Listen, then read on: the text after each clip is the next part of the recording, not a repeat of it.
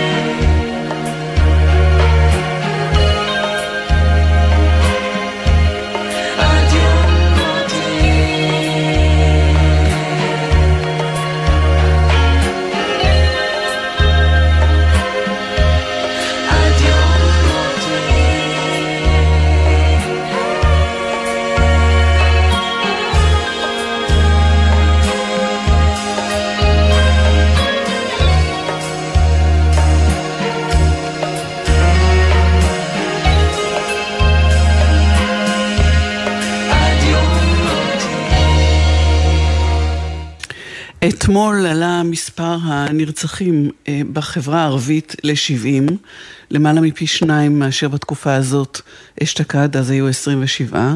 הערב, בעודנו מתחילים לשדר, על מסך הטלוויזיה סרטון מאלימות כביש שהתפתחה לקטטה, שנגמרה ברצח של עוד אה, צעיר ערבי.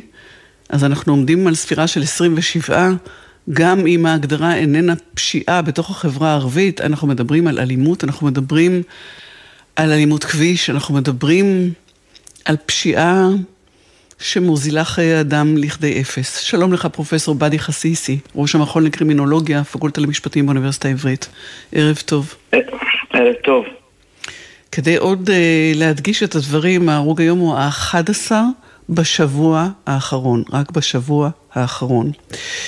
ואני איתך ביקשתי לדבר על אלימות בכלל, לא רק בחברה הערבית, משום שבשבועות האחרונים וגם אפילו בשבוע האחרון היו כמה וכמה אירועי אלימות לא על רקע של פשיעה בחברה הערבית, אלא אלימות בחברה היהודית, בחברה הערבית, בכבישים, בבתים, בכל מקום, ואני שואלת אותך, ואלימות נגד להט"בים? האם בסופו של דבר אלימות היא אלימות האלימות, ואנחנו יכולים לראות פה איזשהו הסבר למכלול? אמ, דווקא כדאי לבחון את האלימות בהקשרים הספציפיים ולא לכלול אה, ולאבד את ההבדלים. הניתוח המדויק הוא גם עוזר להבין לעומק על איזה בעיה מדברים והמאמץ הגדול ביותר, בלי, לא משנה באיזה הקשר, כל מה שמנית כרגע, זה שצריך לחשוב על מניעה. כלומר, בדרך כלל כשמתרחשת אלימות זה מאוחר מדי, הנזק גדול מדי, השיקום ארוך מדי, אה, אה, והתגובה הטובה ביותר במקביל כמו ברפואה היא איך מונעים את זה, איך mm-hmm. מצליחים לאתר את אותם אה, סיגנלים, אותם מדדים, דגלים אדומים שיכולים להתריע שעומד להתרחש אירוע כזה, או שיש סיטואציות מסוימות שחוסר טיפול בהם וחוסר מענה יכול להביא לעימות בין, בין אנשים, בין נהגים, בין מבלים, בין, בין שכנים. ולהביא בסוף לאלימות. זו, זו הגישה באופן כללי. יש כמובן נטייה לחשוב, לפעמים אני לא, לא מבטל את הנטייה הזו כמובן, של לראות איזשהו אווירה מסוימת או אטמוספירה מסוימת, כן? אנחנו מדינה שלמודה אה, סכסוכים אה, אלימים והיו מספר חוקרים, חלק, אה, חוקר אחד גם, קולגה שלי, פרופסור שמחה לנדאו, שדיברו על איך זה מצב ביטחוני ואלימות מתמשכת mm-hmm. שיש לנו בשכנים, יכולה גם להקרין פנימה. יש בהחלט... יכול להיות, ייתכנו השפעות כאלה, אם כי הייתי בוחן כל, כל, כל סוג של אלימות לגופו, מתוך פרספקטיבה להבין איך נבעה האלימות הזו, אה, ויותר חשוב, איך מונעים אותה, איך מצליחים אה, לצמצם אותה. כאמור, פרופסור חסיסי, אתה ראש המכון לקרימינולוגיה בפקולטה למשפטים, זאת אומרת, השאלה אם אתה בוחן אותה בעיניים של, אה, של עבריינות. אבל האם אנחנו יודעים לזהות מי האנשים שמועדים להפוך לעבריינים, והאם כל מה שאנחנו רואים בכל, בכל המגזרים ובכל אה, אה, סוגי האלימות הקשה והמדכדכת הזאת, אה, היא נעשית בידי עבריינים או מי שזה הפוטנציאל שלהם, או שזה בעצם יכול לקרות לכל אחד. וכן האם יש קשר לפשיעה וחוסר ודאות משטרי, פשיעה וחוסר אה, ודאות כלכלי, פשיעה וחוסר ודאות ביטחוני. או חקיינות? טוב, אז לגבי השאלה אה, אם זו תופעה שהיא, אה, כולם יכולים, כל אדם יש לו סיכוי בעצם שווה אה, כדי להיות מעורב באלימות. עכשיו, זו שאלה שמלווה באמת מעסיקה קרימינולוגים הרבה שנים. יש נגיד פרופילים מסוימים, יש נטיות מסוימים, יש מצבים מסוימים שיכולים אה, להביא למעורבות באלימות. אם כי חשוב להבין שהסיכוי של אנשים להיות מעורבים למשל בעבירות ירי, כן? אה, תקיפות של כנגד, אה, זה לא, לא סיכוי שווה לכל האנשים באוכלוסייה. לא, ברור okay? שלא. אה, למשל, כשאנחנו מסתכלים, אנחנו גם בתופעות, אגב, שהולכים לשכונות הכי קשות בארצות הברית, איפה שיש שיעורי הפשיעה הגבוהים ביותר, שיעורי הרצח גבוהים ביותר, כנופיות. ואת מסתכלת על שכונה ממש שנחשבת בפי האנשים שחיים שכונה קשה. את מגלה שרק אחוזים בודדים מהאוכל... מהאוכלוסייה של אותה שכונה קשה באמת מעורבים באופן פעיל. אה, באלימות. אה, לכן הדבר המרכזי שמנסים להבין את הבעיה היא קודם כל לנסות לחשוב, לאבחן אותה, להגיד אוקיי, על מה אנחנו מדברים כאן? מה בדיוק הבעיה? כלומר, מה המקור? מה כן, המקור? כן, עכשיו, נכון, מה המקור? מה המחולל? המחוללים. בדיוק, נכון, ולנסות להבין אותה לעומק ו, אה, אה, ולחשוב איך, איך נותנים מענה. עכשיו, בעניין הזה של מקורות ומחוללים חשוב להבחין בין שני קווים או שני, שני מצבים. יש מצב אחד שאומרת, טוב, מחולל, אי שוויון, כן, זה העבדות בארצות הברית, או שוויון ערבים בארץ, והשכלה והכנסה, ואלה דברים שהם באמת, הם, ה, נקרא להם המקורות אה, שיכולים להביא להתפתחות סטייה חברתית, לרבות גם אלימות. זה מקום אחד. אבל את צריכה גם לחשוב על, ה, על הטווח הקצר, כלומר, פתרון בעיות כאלה ארוכות טווח, לא, אי אפשר, קשה מאוד לפתור אותן בשנה, בשנה שנתיים, כן? זה עוולות שהן אה, מצטברות של עשרות שנים, אה, במקרה בארצות הברית יותר, אז אומרים, אוקיי, מה, מה עושים עכשיו, בטווח הקצר? האם יש משהו לעשות בטווח של החודשים אה, או, או שנים קצרות כדי לשנות את מצב העניינים? והמדע אומר, כן, יש מה לעשות. זה לא, זה כבר... לא, לא, לא אבוד, יש עוד מה לעשות כדי לצמצם את, ה, את הפשיעה והאלימות בעיקר. אז, בצורה משמעותית. אז זה מה שאתה, פרופסור אה, בדי חסיסי, אה, יודע לספר משני, אה, לפחות שני פורומים שהיית חבר בהם. האחד, ועדת דורנר לבחינת מדיניות הענישה והטיפול בעבריינים. היא הוקמה ב-2011, הגישה את הדוח שלה ב-2015, אני אשאל אותך מה קרה עם זה. והדבר המעניין יותר הוא באמת הפרויקט הזה עם פרקליטות מחוז ירושלים. לאזורים, אה, אה, הגדרה של אזורים גיאוגרפיים אה, בעייתיים כנקודות חמות וטיפול נקודתי בהם, וזה עבד נהדר. עוצרים את הדימום נכון. קראתם לתוכנית. כן, יש כאן שני, שני דברים, אני אבחין ביניהם לגבי הפרויקט במזרח ירושלים שהיה באמת בהובלה של פרקליטות המחוז.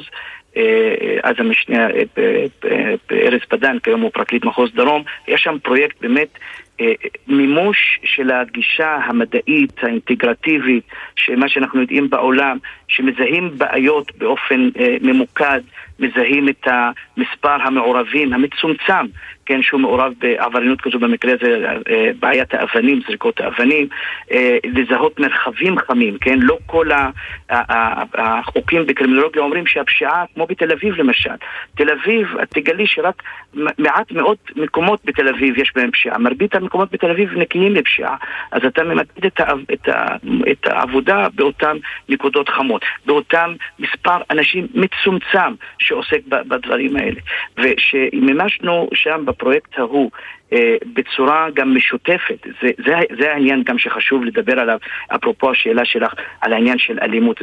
אלימות או סטייה חברתית, ודאי אלימות, זאת בעיה, צריך להקביל אותה ברפואה כמו מחלת סרטן.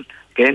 כלומר, את לא יכולה לטפל, אי אפשר לטפל בזה בתרופה אחת או mm-hmm. בטיפול אחד, אלא צריכה לבוא בצורה אינטגרטיבית. הרבה טיפולים, הרבה גופים, ולהיכנס באופן מסיבי כאן. זה לא, אי אפשר לבוא, לבוא לתת נגיעה קטנה ולצאת, אלא לתת משהו באמת אה, אה, אה, מאוד מסיבי. ומה שהיה במזרח ירושלים היה שילוב של משטרה, פרקליטות, עירייה אה, וכל מיני גורמים, ש, אה, רווחה, שיקום, כלומר, מה שיפה הגישה הזו שהוכיחה את עצמה גם בארצות הברית, היא גישה שאומרת, אתה צריך להרתיע את העבריינים, להראות להם שאתה כגורם אכיפה משמעותי, ומצד שני, לאלה מהם שיביעו חרטה, או אלה מהם שירצו לחזור לדרך המוטב, תציע להם דרך יציאה. ולכן באים חבילה מאוד מאוד מסיבית, מאוד עשירה, כדי אה, לטפל. בעניין הזה, אה, אחרי שנעשה הפרויקט הזה ב...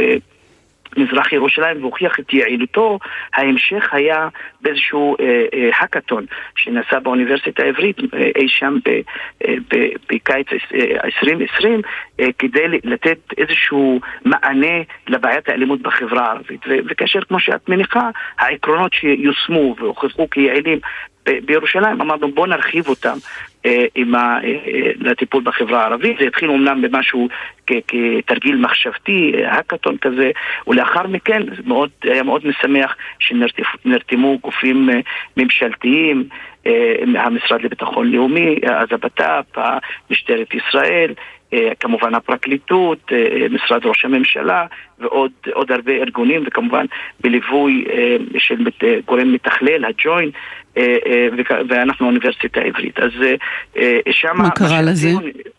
אז ככה, אז מה שנעשה שם זהו פיילוט שנבחרו כמה יישובים באותה עת אלה נחשבו היישובים, היישובים האדומים, כן, על פי הסטטיסטיקה שהתקבלה באותם שנים, ושם בעצם התחלנו לבנות את היישום של המודל הזה שאני מדבר איתך עליו. והלכה למעשה אנחנו השנה אה, רק התחלנו בעצם את היישום המלא של המודל, כלומר, מה שאת צריכה להבין שעבודה מהסוג הזה היא לא טיפוסית. את, כי קל מאוד לבוא ולהציע מודלים מחוץ לארץ ולהגיד בואו, תראו, זה עשו ככה, בואו ננסה. זה אה, אה, היכולת ליישם דברים כאלה, שם, שם המכשול. Mm-hmm. והיכולת למסד, למסד את זה, כלומר, להפוך את זה לשגרת החיים או לשגרת העבודה של אנשים שלא רגילים לעבוד כך. כן? הגופים אצלנו בישראל, בדרך כלל, העבודה היא עבודה פרטנית. המשטרה עושה את עבודתה, הפרקליטות עושה את עבודתה, יש ממשקים, יש שיתופי פעולה כאלה ואחרים, אבל אין, אין משהו שהוא בונה איזשהו אה, מעגל, עיגול כזה, שיתוף, כן. שהוא כמעט נטמע אחד בשני. אה, כולל אגב קהילה, למשל במודלים שאנחנו עובדים איתם, אנחנו רואים מקום גדול לקהילה, מקום גדול לשלטון המקומי. כי מה שתגלי, למשל, בוודאי בקרב מיעוטים, אה, שהרבה עבירות לא מדווחות. ואז את מסתכלת, אני רוצה לדעת ביישוב מסוים מה הסטטיסטיקה הפלילית. אז אני הולך למשטרה, אומר בוא, בוא נראה מה יש שם. אולי תראי שם 20-30 אחוז מהעבירות, אולי 50, 60, 70 אחוז בכלל לא מדווחות. ולכן, את אומרת, אוקיי, כשאני רוצה לאבחן בעיה, להבין על מה אנחנו מדברים, אני חייב את הקהילה שתהיה שותפה איתי. כן, אתה צריך אוקיי, לגייס אותם. בוא שימו לב. שימו כן. לב, בואו תראו שיש בעיות שאתם לא רואים אותן אולי בסטטיסטיקה הפלילית, אנחנו רואים אותן. אם יש מקומות שהם בעייתיים, אנחנו רואים אותם. והשילוב הזה, שיתוף הפעולה הזה, המסונכרן בין כל הגופים האלה, כאשר מיישמים שיטות שהוכיחו את עצמם אה, אה, כיעילות בעולם בטיפול בפשיעה אלימה, זאת, זה מגדיל סיכוי להצלחה. אני צריכה, אנחנו צריכים כבר לסיים, אני בכל זאת אשאל אותך פרופסור באדי חסיסי, המרקם החברתי הבעייתי שלנו היום, בכל, לכל רוחב הגזרה, הוא מזמין אלימות? הוא מייצר פשיעה? טוב, תראי, הדבר המרכזי בפשיעה הוא, קוראים לזה המסוגלות הקהילתית, או כמה הקהילה היא קהילה אה, מגובשת, או כמה הקהילה אה, מרגישה שהיא חולקת ערכים דומים, כמה הקהילה אה, מרגישה שיש אמון אחד בין השני. אותה, אותן תחושות, אלה הם סוג של חסם או גורם חוסן בפני כל מיני התנהגויות, לרבות פשיעה. אז ברגע שיש ערעור של מה שאנחנו קוראים המסוגלות הקהילתית או תחושת הגיבוש הקהילתי, זה לא מדד, זה לא, לא סיגנל טוב, זה לא תנאים אה, אה, טובים, וזה יכול להיות, כן, יכול להיות משהו שמעודד אה, אה, מעודד אה, התנהגויות אנטי-חברתיות, לרבות גם, גם פשיעה. אז אה, בעניין הזה, חברות שיש בהן, או קהילות, שיש בהן מסוגלות קהילתית חזקה יותר, יחסי אמון, יחסי ערבות, יחסי תחושה שחולקים אה, אה, אה, רמה או פרספקטיבה מוסרית דומה, זה, זה דבר שהוא חוסן בפני פשיעה. ואלה שלא, זה כמובן יכול להזמין, להזמין פשיעה. כן, אנחנו נגיד רק שהתוכנית הזאת עוצרים את הדימום שתיארת, היא, היא עכשיו נעצרה, היא מושבתת. לא מדויק, התוכנית היא פשוט עברה סוג של אה, בחינה מחדש לגבי אה, אופן ההפעלה שלה, אבל Uh, התוכנית מבחינ, מבחינת השותפים, אני, אני מדבר כאן כשותף uh, מה, מהאוניברסיטה שמלווים את, ה, את המיזם, התוכנית עובדת, היא עובדת יופי. במלוא המרץ, כל היישובים, יופי. הפיילוט, כן, והתקווה, mm-hmm. אנחנו גם אגב מלווים את זה במחקר, כי זה עוד דבר חשוב, שיוזמות ומיזמים זה הכל טוב ויפה, אבל צריך לראות תוצאות. אה, היה והתוצאות יהיו תוצאות חיוביות, כולי תקווה וגם לשותפים, שהמודל הזה גם ייושם בשאר חלקי הארץ, ולא רק בחברה הערבית, גם בחברה היהודית, ובתקווה שיחסוך חיי אדם אמן. בעתיד. אמן ואינשאללה. פרופסור באדי חסיסי, ראש המכון לקרימינולוגיה בפקולטה למשפטים באוניברסיטה העברית, אני מודה לך מאוד על השיחה הזאת. שלום. שבוע טוב תודה, שיהיה. כל טוב. שלום, שבוע שלום. טוב, ביי ביי. מה שלומך אחות הבוקר? מה שלומך אחות? מזג האוויר הזה מזכיר לי נשכחות. טוב שהחלון פתוח, יש לשמור על קור הרוח ועל הכוחות. אין הרבה סיבות לשמוח, בא לבכות, אין כמעט לאן לברוח, יש עוד לחכות, יד נעלמה גם את פירורי החסד, גם את המכות.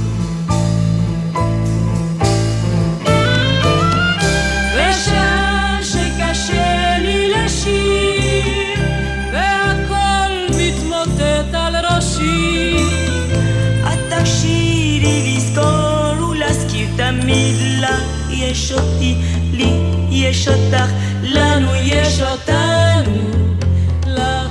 אותי, לי יש אותך, לנו יש אותנו.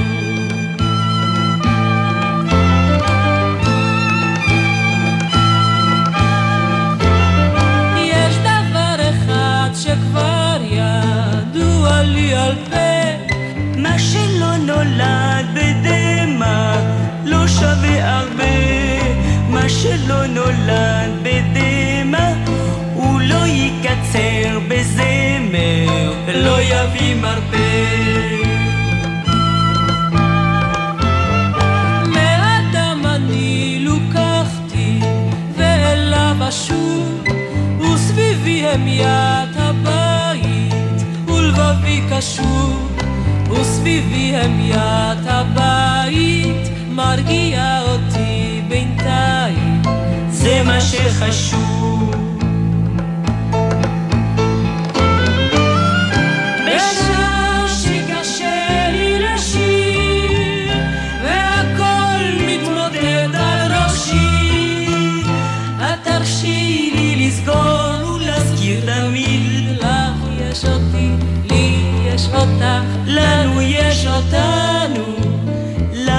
יש אותי, לי יש אותך לנו יש אותנו.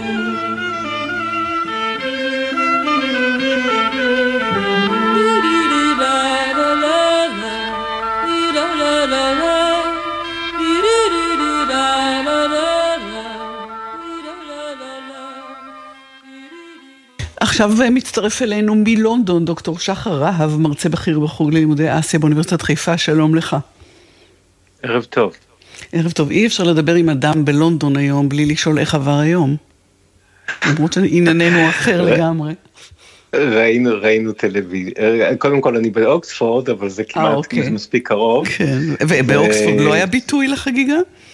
אז האמת שבאוקספורד אני יודע שדווקא הייתה, הייתה חגיגה אלטרנטיבית של המתנגדים למשטר מלוכני, מהמם. אה, אבל גם כאן וגם בלונדון וגם התומכים וגם המתנגדים כולם סבלו או נהנו מהגשם. אז כן. אה, אני חושב שזה המעיט את מספר המשתתפים.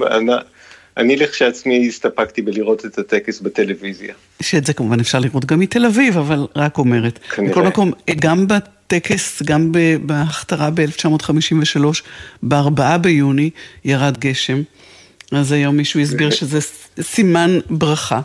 אנחנו, כנראה. דוקטור שחר רהב, אה, מדברים אה, לרגל מלאת השבוע, אה, זאת אומרת, ארבעה במאי היה השבוע, נכון. ואנחנו מדברים על אה, ארבעה במאי, אה, על אה, תנועת הארבעה במאי שקמה בסין ב-1919.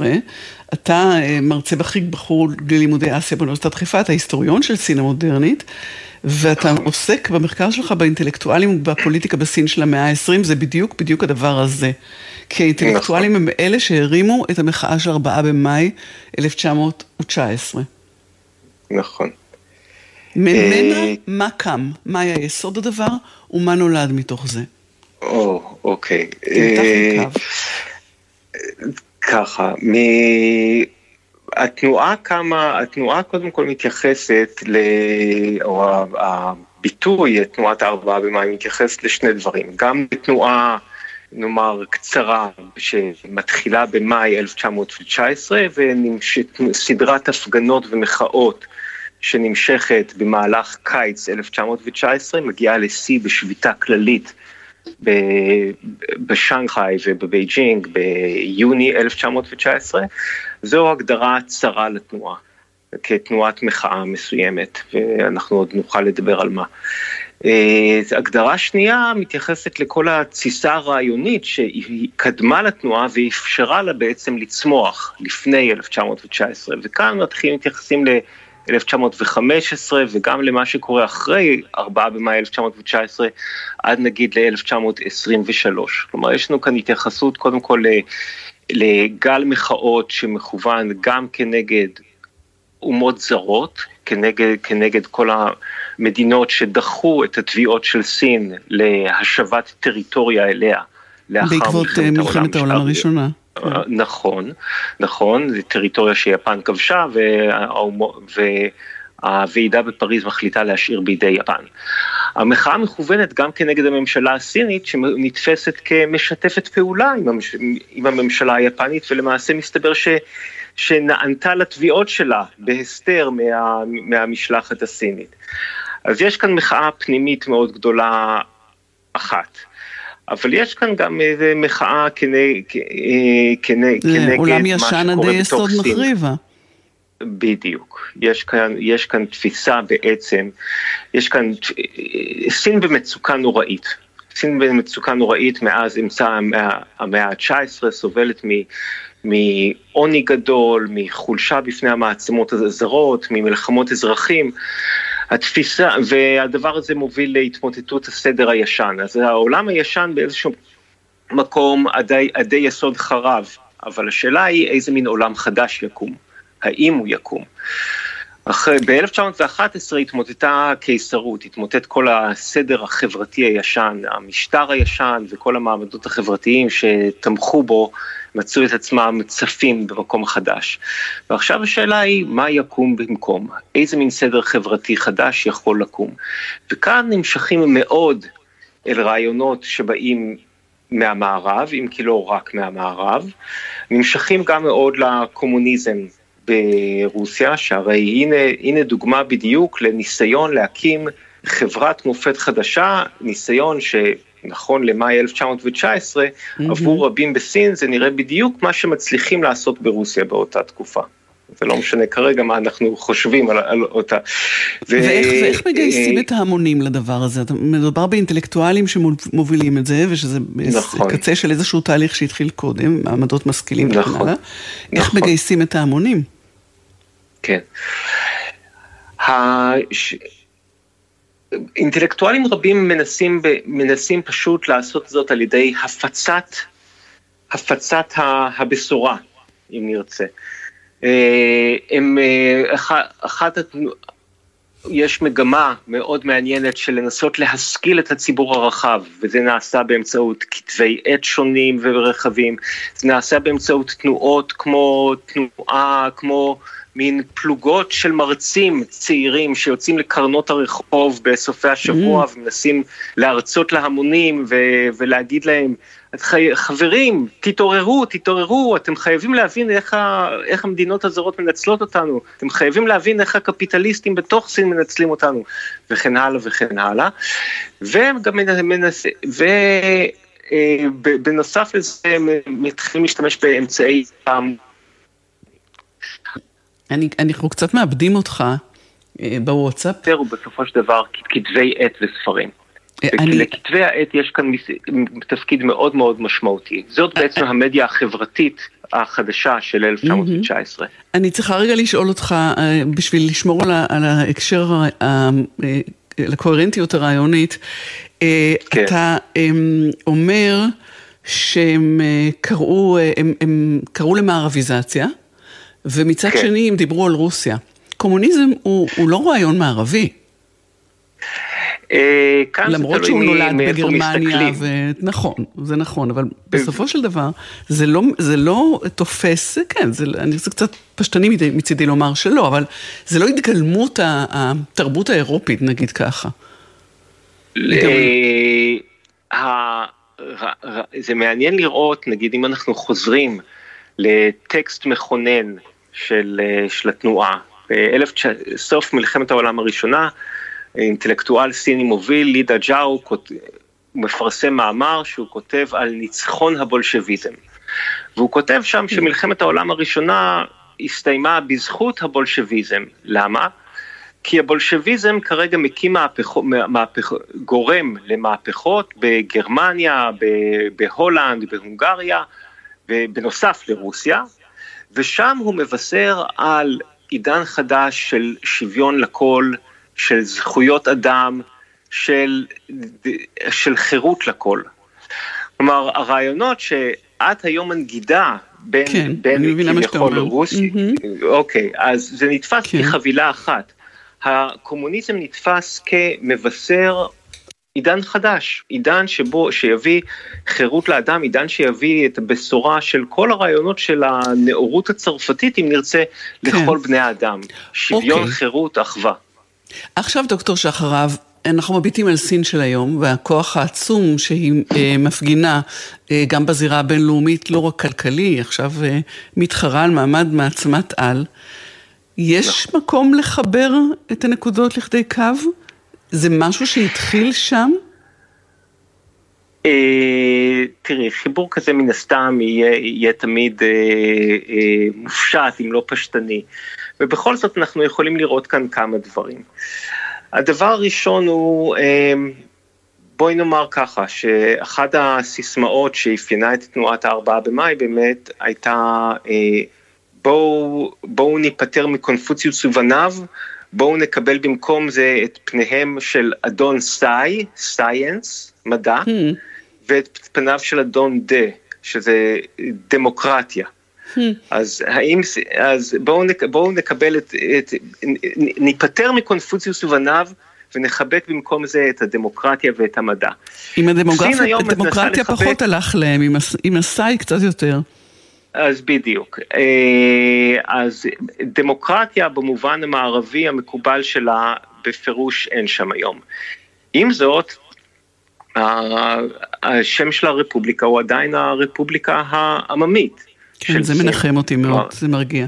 אנחנו יודעים לפער בין שם לבין תוכן. כמו, ש, כמו שאנחנו רואים במקומות רבים וגם במקומותינו, השאלה היא מהי דמוקרטיה. אז, אז, ו- אז תכף, תכף לא... ולתפיסת מי היא. אז, אז כדי שלא להיכנס לזה, אני אשאל אותך אחרת. לו חי היום אחד נכון. מחבורת אה, אה, הארבעה במאי, ורואה כן. את סין של היום, אומר לעצמו, לזה התכוונו, איזה יופי, או תופס את הראש? שאלה נהדרת. אה, תלוי נורא במי אנחנו מדברים, כי התנועה בסופו של דבר לא הייתה מאוחדת רעיונית. רבים, אני חושב שרבים מאוד מאנשי הארבעה במאי היו שמחים לראות את המודרניזציה של סין. Mm-hmm. את זה שבהרבה מאוד חזיתות סין היא חוד החנית. כמו שחבר שלי פעם אמר, ששנגחאי זה כמו מנהטן על גלגלים. כלומר, mm-hmm. עוד יותר מערבי מהמערב. אה, וכמו שאת אמרת, בסאי, במדע, סין היום מובילה, שנייה אולי לארצות הברית, אולי קצת לאירופה, אבל ללא ספק שם למעלה, כוח עולמי מוביל. מבחינת הרעיונות של להביא, הרעיון של להביא שוויון, להביא שגשוג לכל, כאן אני חושב שרבים היו קוברים את הראש בידיים ואומרים, לא לזה פיללנו. Mm. אז אשאל אותך לסין. סין היא היום חברה... כן, כן, סליחה. כן, כן. לא, סין היא היום, היא היום חברה שנתונה בסופו של דבר לדיקטטורה של המפלגה, מפלג, מפלגה שמרכזת יותר ויותר כוח באמצעות מיטב הטכנולוגיות החדישות האחרונות, mm-hmm, גם mm-hmm. שהם מפתחים, גם שמפתחים בחוץ, זו מדינת מעקב שעדיין אין כמוה בכל מקום אחר בעולם. ומדינה כן. שלאט לאט מתרחקת מהחזון של ערכים אוניברסליים, שזה אלה היו בדיוק הערכים ש... שאנשי ארבעה במאי ניסו לחבק, ומדברים יותר ויותר על כך שסין מציבה מציבה דגם אלטרנטיבי לערכים האוניברסליים אה, המערביים שקודמו מאז המהפכה הצרפתית. אז לסיום ממש... מבחינה אני חושב שרבים היו מתחרטים.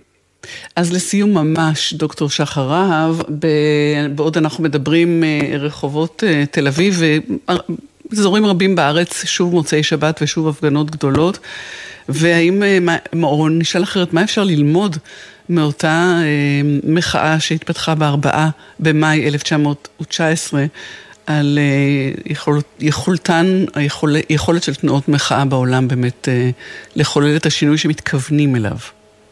כן, או. הסיפה של השאלה שלך הוא, אני חושב, הדבר החשוב. תנועות מחאה מהמחקר שלי מחוללות שינוי, הן משאירות שכבה שכבה של חוויה, שכבה של זיכרון, שכבה של פעולות שלא ניתן למחות. אבל למה בדיוק הפעולות האלה מכוונות, את זה קשה לומר. וככה רק אם, לח, אם לחזור לסין לרגע, התנועה הקומוניסטית בסופו של דבר רואה את עצמה כצומחת מתוך תנועת הארבעה במאי. Mm-hmm. תנועה קומוניסטית ב-1921 הייתה דבר שונה מאוד מאשר היא הייתה, ב, מאשר היא ב-2021 או 2023. ולראיה, גם המוחים ב-1989 שיצאו לרחובות בבייג'ינג כן, ובערים אחרות בסין, הם כולם העלו על נס את הארבעה במאי ואמרו, ואמרו אנחנו הארבעה במאי החדשים. Mm. קיבלתי תשובה. דוקטור שחר רהב, תודה רבה לך שדיברת איתנו, שלום. תודה רבה, ערב טוב. שבוע טוב.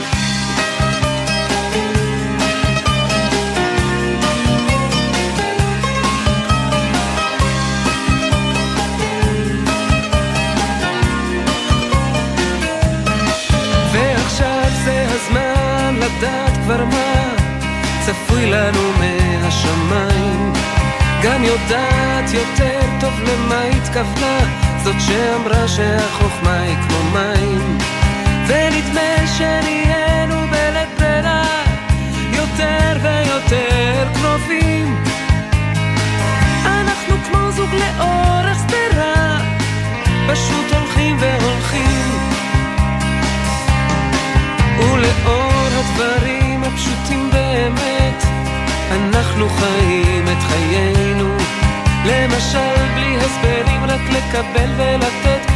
זה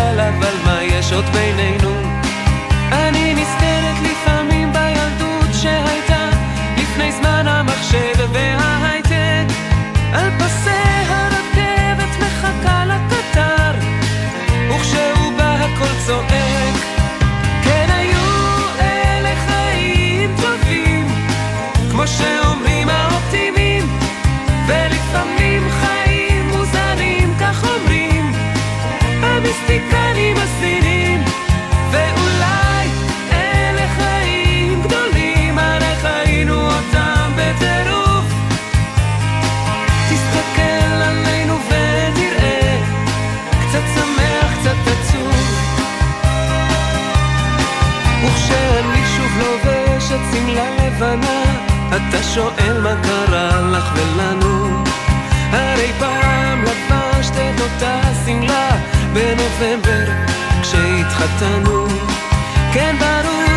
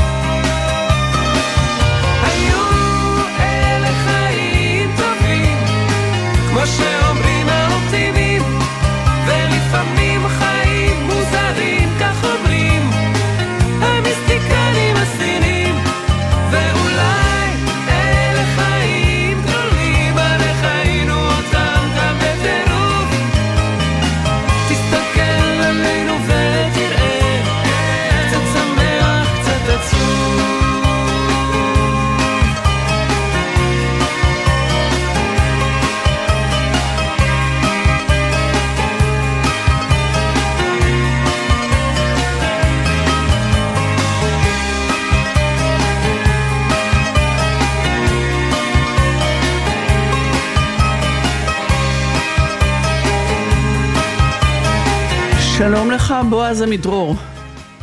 שלום, ערב טוב. שלום שלום וברכות לך לרגל אה, תערוכת צילום חדשה שלך שנפתחה. תודה רבה. טבע ישראלי. אתה רוצה לספר לנו קודם כל איפה התערוכה הזאת לפני שנמשיך? כן, התערוכה הזאת אה, נמצאת במתנ"ס, בספרייה של אה, קריית אונו. משהו קטן, אינטימי, אבל שמאחוריו סיפור ממש גדול, משום שאתה, בועז עמידרור, מגדיר את עצמך כצלם טבע ישראלי, אבל אתה גם אלוף משנה במילואים. נכון. שריונר, אה, איש אה, סיירת אה, מטכ"ל, מפקד גדוד אה, גפן בבה"ד אחת, אה, מח"ט, לוחם, שביד אחת אחז ב- בנשק וביד השנייה תמיד המצלמה. מה זה? איך זה נולד ועל מה זה צריך היה לחפות, לכסות או להקל? אני, אני לא יודע אם זה לחפות, היום כולנו צלמים, כולנו מחזיקים טלפון, זה שמי שאני חייל צעיר, אני עם טלפון בפאוץ', אז זה היה... אה, לא. אתה לא עם היום- טלפון, אתה, אתה לא עם טלפון אה, בפאוץ' סליחה, עם כשאתה חייל מצלמה, צעיר. סליחה, ברור, נכון, לא אני, היו אני טלפונים. מצלמה. נכון, ואני בעצם תיעדתי את החוויות שלי, אה, לאו דווקא טבע, תיעדתי את מה שקרה סביבי, ו, ואת הצילום תמיד, אה, תמיד אהבתי, וזה היה תמיד, אה, תמיד תחביב, וזה ליווה אותי. זה אם לקרוא לזה תחביב, כי לא בדיוק היה לי זמן לתחביבים. אה, והחיבור לטבע נעשה בעצם בכל דקה בשירות הצבאי אתה בעצם נמצא במקום אחר בארץ. אתה בקו פה ובאימון שם ובתעסוקה כאן ואחרי זה מדלג בסיורים ואין אין, אה, פיסת גבול שלא הייתי בה ואין תא שטח שלא... אה, שה, שהשירות הצבאי לא לקח אותך לשם ואתה פתאום פוגש את כל המקומות ואני חושב, אני חושב שבאיזשהו מקום, דווקא בשלבים יותר מאוחרים, אולי כמח"ט רמת הגולן, התחלתי להבטיח לעצמי שלכל מקום שהייתי בו אני אחזור שנית. אבל אני אחזור שנית בגלל הטבע, לא, לא בגלל ה... אה, לא, לא, בגלל, לא בגלל החובה שלי כאן, כי אני עכשיו פה באיזשהו תפקיד. אז זה בדיוק העניין, שההרגשה שלי היא שאתה כאילו צריך לאזן את אה, חיי הצבא, ונגיד משהו על המשפחה שלך עוד מעט, וכמה המשפחה שלך היא משפחה שיש לה, איך נאמר, יש לה רקע אה, צבאי, רקע ביטחוני, אה, בעשייה הישראלית הציונית, אה, הארדקור. אתה צריך איכשהו לפצות על זה, לאזן את זה עם, עם הטבע, לרכך את זה. לא להיות רק בחאקי וב, ובפלדה. זה נכון, זה נכון מאוד, אבל יש משהו בסוף. שאתה עומד על איזה תל ברמת הגולן, או שאתה עומד עכשיו על איזשהו דיונה בדרום, ומחכה לתחילת התרגיל, וזה תמיד בשעות הקיצון, זה תמיד uh, ממש מוקדם בבוקר, ויש את השקט הזה, והשמש עולה, ואתה לא יכול להתעלם מהמראות. כל מי שמשרת בצבא, uh, בחוץ, בשטח, מכיר, מכיר את, המראות האלה. העניין הוא שהם מהר מאוד הם נגנזים לא, לאותו צורך שאתה נמצא שם. והכיף הזה נבלע ועכשיו אתה עסוק בתרגיל או בסיור או במה שזה לא יהיה או, או בפעילות, ה, בפעילות המבצעית. ו, וזה, וזה תמיד היה שם, זאת אומרת, פשוט הביטחון תמיד חלק מאיתנו, אנחנו שם בגללו, אבל, אבל זה, אי אפשר להתעלם מזה. אז אתה, אה, ואמרתי קודם שריון, כמובן שלא שריון אלא צנחנים, טעות שצריך להסביר אותה, פרויד אולי, אבל, אה, אבל זה לא באמת משנה. משנה הוא שאתה עושה אה, קריירה צבאית, אתה אמור לעסוק בענייני צבא, אתה תוך כדי זה מצלם. כשאתה מצלם, אתה יודע מה אתה מצלם, או שאתה מביט על זה אחר כך ורואה מה, מה תפסת שם? כשהייתי בצבא זה היה בגנב, לא, בדרך כלל הייתי שם בגלל הצורך הצבאי. ואם הייתי נתקל באירוע שקשור לטבע, אז הייתי מתעד אותו וממשיך הלאה, הוא לא, לא יכולתי להישאר וליהנות ממנו. והיום אני, אני נשאר שם. אני פשוט נשאר ו, ו, ומרגיש, את ה, ומרגיש את הטבע, וזה בעצם ההבדל. זאת אומרת, אז הייתי גונב את, ה, את הרגעים mm. הקסומים הבודדים. היום אני חי בתוכם. אז בוא נגיד, אה, בועז עמידרור, קצת אה, מהרקע המשפחתי שלך, לא, לא נתכחש, להפך, נעלה על נס. אתה בן של בני, בני עמידרור, אה, שהוא מומחה, הוא היסטוריון צבאי, ואתה אחיין של יעקב עמידרור וגם של אהובה עמידרור. היא אלופת, אלוף משנה במילואים, והוא אלוף במילואים, ואתה הנכד של צילה עמידרור. תרשה לי להתפעל מזה יותר מכל דבר אחר. אדם לא מתכחש ל... לא, להפך. לשיוכו. לא, לא לשיוכו, גאה אני להיות שייך ל, גם למשפחה וגם, אה, וגם לאנשים ו, וממשיכים את העשייה הזאת אצלנו ב, אה, במשפחה ו... אה, בוא נגיד משפט על צילה עמידרור, שהיא לוחמת אצ"ל, את האסירה בבית לחם. מפקדת, לא רק לוחמת, היא דמות שאני הכרתי אותה באופן אישי והיא עפר ממש. אה, זה מחייב כשגדלים במשפחה כזאת. אז פתאום אתה בא לך עם, האומנות הזאת, איך זה מתחבר? זה מתחבר ל-92 יום מילואים בשנה שעברה, אין עם זה, זה לא סותר. כן. זה, לא, זה לא סותר, זה לא עומד, לא בסתירה, זה פשוט לא יכול היה לצאת החוצה לפני, כי, כי אתה, אתה עסוק באמת ב, ב, בקריירה, אתה עסוק ב, בתחום מאוד uh, שממלא את יומך מתחילתו ועד, uh, ועד סופו, ואז מגיע הדבר הזה שצריך לדעת לנצל אותו, שנקרא שחרור, ופתאום אתה פוגש את האפשרות לפתח, uh, לפתח תחביב, אז העשייה הביטחונית וה... אה, והשליחות זה חלק ממה שאני ממשיך חזק מאוד והוא לא כבל לרגע אבל אתה יכול אה, לעשות אה, דברים אחרים ו... תראה, אבל...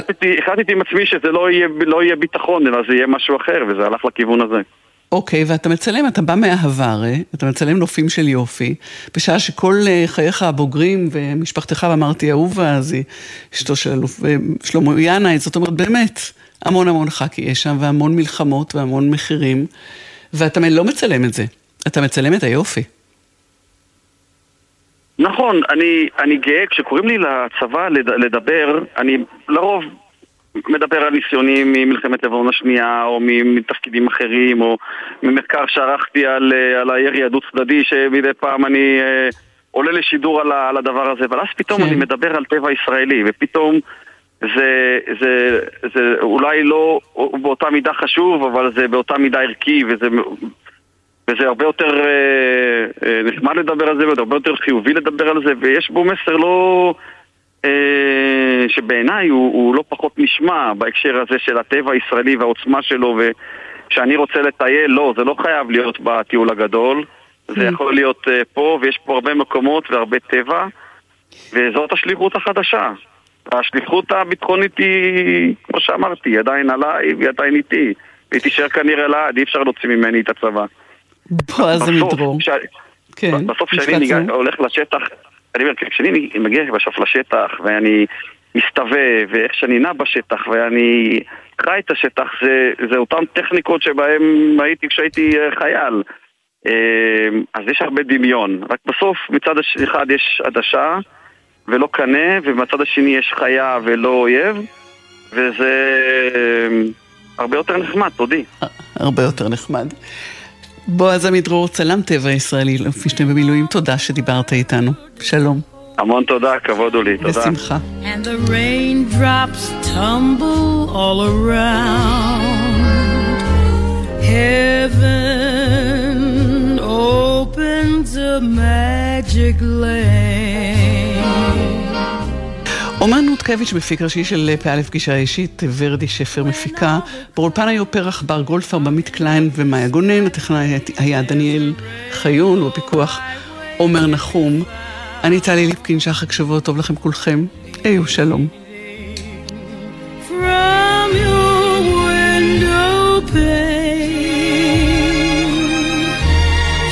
A place behind just a step beyond the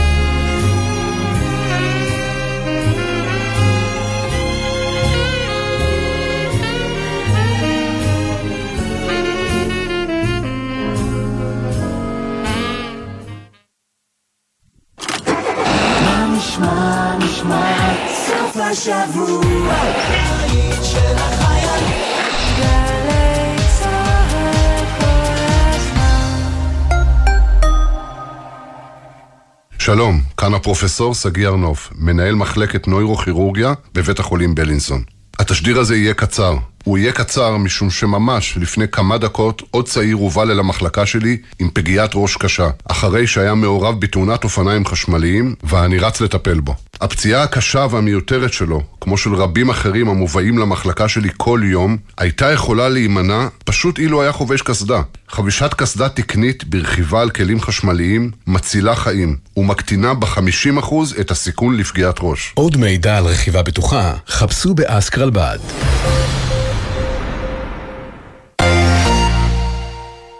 החזיקו חזק, כי אנחנו עומדים לנסוע בזמן. לפני, במהלך, ו... אחרי, איש ישן המלחמה הגדולה בהיסטוריה. מלחמת העולם השנייה הולידה אינספור יצירות אומנות. בהסכת החדש של גל"צ, מנוונים חסרי כבוד, אנחנו עומדים לחקור אותן מקרוב במסע מרתק בזמן. מנוונים חסרי כבוד. בכל זמן שתרצו, באתר וביישומון גלי צה"ל, ובכל מקום שאתם מאזינים להסכתים שלכם. אתם מאזינים לגלי צה"ל.